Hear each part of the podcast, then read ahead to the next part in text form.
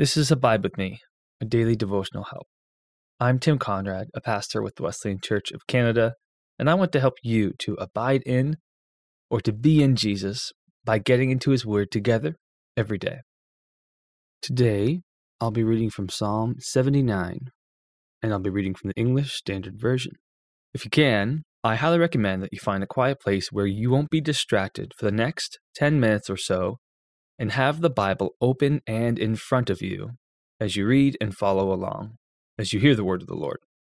Take a moment to pause this podcast now to get yourself set up if you need to. When you're done, press play again and we'll get started. Let's pray. Holy Father in heaven, I pray that you help us today to trust in you. We thank you for this word that you have for us. May we look to you for our hope. May we express to you our needs and our desires. And importantly, may we be shaped and formed evermore into your image by the power of your Holy Spirit. We look to you for our provision. We ask that you increase our faith. We pray this together in the name of the Father, and the Son, and the Holy Spirit. Amen. Let's hear together now from the word of the Lord in Psalm 79. A Psalm of Asaph. O God, the nations have come into your inheritance. They have defied your holy temple. They have laid Jerusalem in ruins. They have given the bodies of your servants to the birds of the heavens for food, the flesh of your faithful to the beasts of the earth. They have poured out their blood like water all around Jerusalem, and there is no one to bury them. We have become a taunt to our neighbors, mocked and derided by those around us. How long, O Lord? Will you be angry forever? Will your jealousy burn like fire? Pour out your anger on the nations that do not know you and on the kingdoms that do not call upon your name for they have devoured Jacob and laid waste his habitation. Do not remember against us our former iniquities. Let your compassion come speedily to meet us, for we are brought very low. Help us, O God, of our salvation, for the glory of your name. Deliver us and atone for our sins, for your name's sake. Why should the nations say, Where is their God? Let the avenging of the outpoured blood of your servants be known among the nations before our eyes. Let the groans of the prisoners come before you, according to your great power. Preserve those doomed to die. Return sevenfold into the lap of our neighbors the taunts from which they have taunted you, O Lord. But we, your people, the sheep of your pasture will give thanks to you forever. From generation to generation, we will recount your praise. So let's take a moment now to pause and reflect, prayerfully asking the Holy Spirit to guide and direct our hearts and open our hearts and minds to what it is that God would have to say to us today. After we finish that, I'll offer a few thoughts. Then I'll say a prayer for you and I before we finish by hearing the word of the Lord together once more.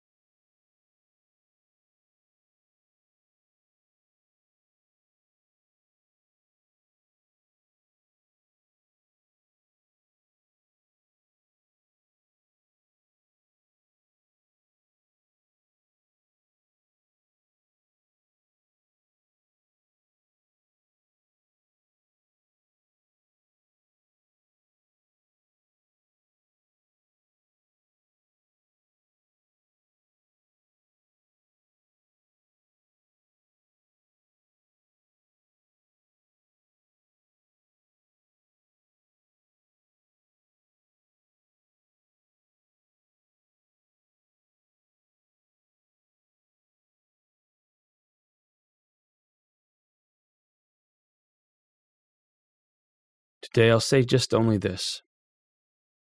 There's lots of themes that we can contemplate on individually and as a community, as people. Is the name or the reputation of God, which the psalmist speaks of. There's the punishment of the people of God who've gone astray, which this psalm directs us towards. The Lord's righteous anger at sin. And finally, our desire, particularly when we've been taunted and oppressed, to ask for God to take vengeance. The question is for us when and where are these things appropriate for us to speak of? So maybe think about these themes today as we go along. I'm going to read the scripture again after I pray. May we take these themes in this psalm with us as we go about our day. Let's pray. Holy Father in heaven, there is much to think of here.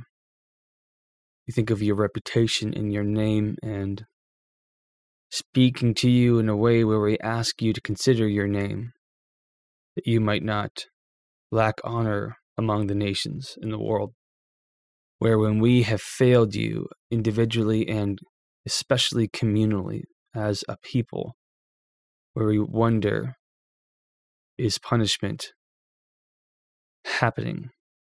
Are we in a state of being punished? Can't help but ask this question sometimes. We need you to help us to discern. Are you trying to tell us something? As we wonder how long our lives individually or our community will go through what it's been going through. That specific thing that we have in mind right now in these moments. And so we plead for your mercy. May we ask you to have mercy on us, poor and lowly sinners, by the grace that you've made available by your Son Jesus that we might repent of that which we need to repent of, and truly turn to you to walk in your ways, to delight in your commands and your statutes, your law, your good law, and help us to rightly discern this concept of desiring retribution for our neighbors as we think about it in light of what Jesus has taught us to pray for those who persecute us. So may we do that today. Help those who've persecuted us, and even those who are actively doing so, to become renewed, not merely for our sake, but for their sake. As we ask you to bless us and bring us closer to you, we ask also for those who persecute us, might not yet know you, to bless them as we are instructed to do. Lord, we put ourselves at your mercy today. We pray this in the name of the Father, and the Son, the Holy Spirit. Amen. So let's hear together once more from Psalm 79 a psalm of Asaph. O God, the nations have come into your inheritance. They have defied your holy temple. They have laid Jerusalem in ruins. They have given the bodies of your servants to the birds of the heavens for food, the flesh of your faithful to the beasts of the earth. They have poured out their blood like water all around Jerusalem, and there is no one to bury them. We have become a taunt to our neighbors, mocked and derided by those around us. How long, O Lord? Will you be angry forever? Will your jealousy burn like fire? Pour out your anger on the nations that do not know you, and on the kingdoms that do not call upon your name. For they have devoured Jacob and laid waste his habitation. Do not remember against us our former iniquities. Let your compassion come speedily to meet us, for we are brought very low. Help us, O God, of our salvation, for the glory of your name. Deliver us and atone for our sins, for your name's sake. Why should the nations say, Where is their God? Let the avenging of the outpoured blood of your servants be known among the nations before our eyes. Let the groans of the prisoners come before you, according to your great power. Preserve those doomed to die. Return sevenfold into the lap of our neighbors the taunts from which they have taunted you, O Lord.